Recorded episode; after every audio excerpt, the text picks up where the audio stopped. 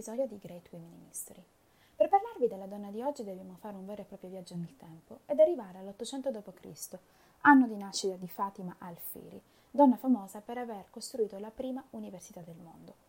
Fatima nacque appunto nell'800 d.C. da Mohammed bin Abdullah al-Firi al-Karuine, perdonate la pronuncia in arabo sicuramente scorretta, nell'attuale Kairouan in Tunisia. La famiglia però deciderà ben presto di emigrare nella più ricca Fes, in Marocco, dove governava la dinastia Idris.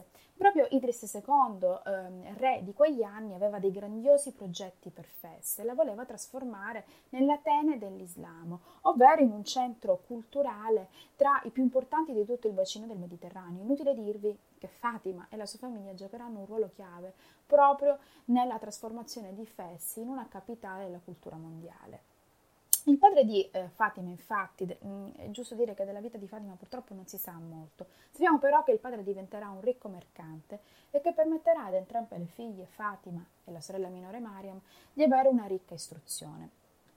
Mm, voglio fare una piccolissima digressione eh, sull'Islam di quegli anni, sul ruolo delle donne nell'Islam di quegli anni, solo perché c'è utile capire in quale contesto Fatima di fatto si troverà a vivere. Ci troviamo negli anni d'oro dell'islamismo, anni in cui l'Islam fiorirà politicamente, economicamente, ma soprattutto culturalmente. Le donne di quel periodo, alle donne di quel periodo era permesso non soltanto una ricca istruzione, ma anche dei ruoli in qualche modo simili a quelli degli uomini.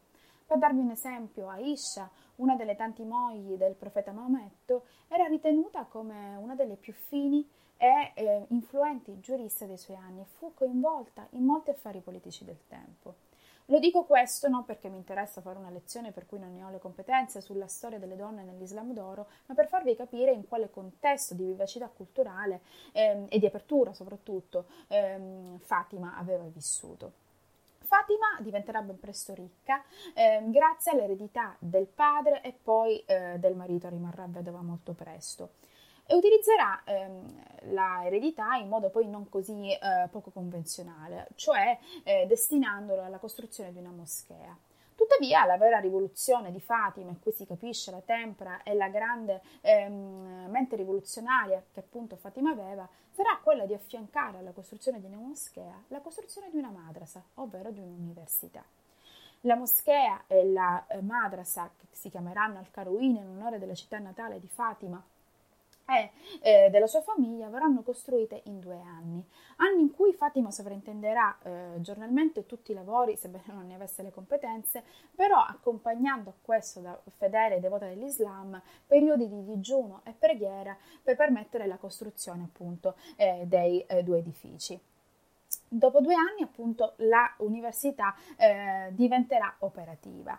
Ehm, un'università che è ritenuta la più antica del mondo per un semplice fatto. Per quanto tutte eh, le civilizzazioni, eh, sia precedenti che contestuali, eh, a quelle dell'Islam di quegli anni, avessero dato un ruolo fondamentale, centrale alla cultura, nessuno ancora aveva in qualche modo istituzionalizzato l'istruzione cosa che farà Fatima mettendo su dunque una proto-università che conferiva titoli di studio alla fine del percorso di apprendimento dei suoi studenti e che aveva diviso l'apprendimento dei saperi in veri e propri dipartimenti. Dunque il modello di università che conosciamo sostanzialmente oggi. Un'università che sarà così innovatrice perché eh, verrà molto prima di tantissime altre università, sarà veramente la prima. Per darvi qualche numero, eh, l'Università Al-Karouine sarà fondata cento anni prima l'Università Al-Azhar in Egitto, fondata nel 975 d.C., ma addirittura 200 anni prima la più antica università d'Europa, ovvero l'Università di Bologna, fondata nel 1088 d.C., della famosissima Oxford, fondata eh, dopo Bologna nel 1096 d.C. Dunque, Davvero ehm, Fes era diventata l'Atene dei suoi tempi grazie all'Università di Fatima, un'università che appunto all'inizio offriva soltanto corsi di Corano e Fiqh, ma che dopo amplierà la sua offerta di didattica includendo anche eh, matematica, linguistica araba, medicina, astronomia, chimica, storia e geografia. Ma quello che sarà la grandissima innovazione che farà capire in qualche modo davvero la ehm, grandiosità e l'apertura mentale di Fatima è il fatto che l'università era innanzitutto gratuita per tutti gli studenti, perché Fatima stessa utilizzerà il suo patrimonio per offrire borse di studio totali a tutti i suoi studenti, ma perché, e questa è la grande innovazione, l'università non era aperta soltanto ai musulmani, ma anche ai cristiani e agli ebrei. Questo ci permette di capire perché ben presto l'Università Al-Caruine sarà la più importante dei suoi tempi e attrarrà le menti più brillanti proprio di quel periodo.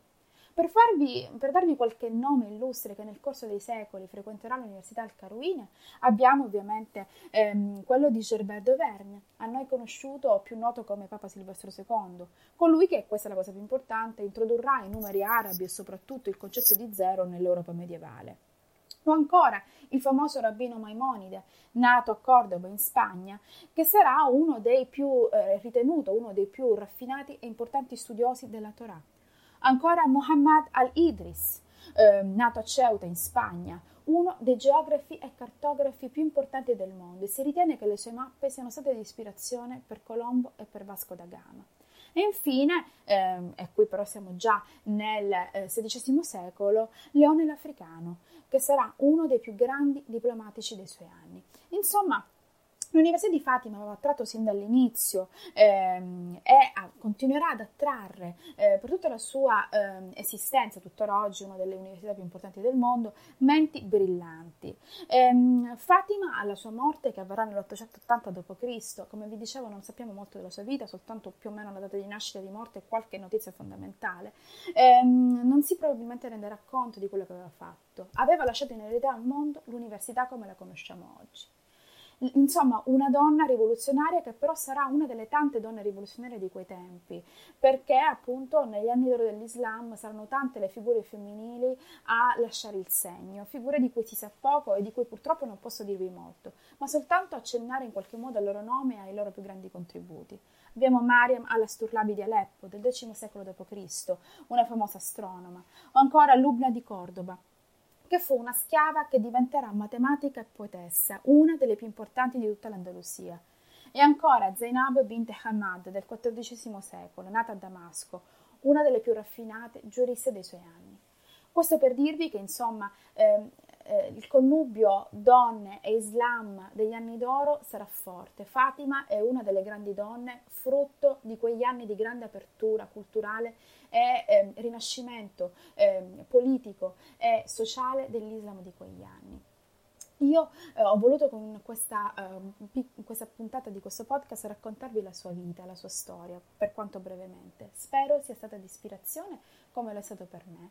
Io vi lascio dunque, ehm, vi do appuntamento al prossimo episodio, martedì prossimo, con un'altra grande donna del passato. Come sempre vi ringrazio per avermi ascoltato e vi saluto tutti. A presto.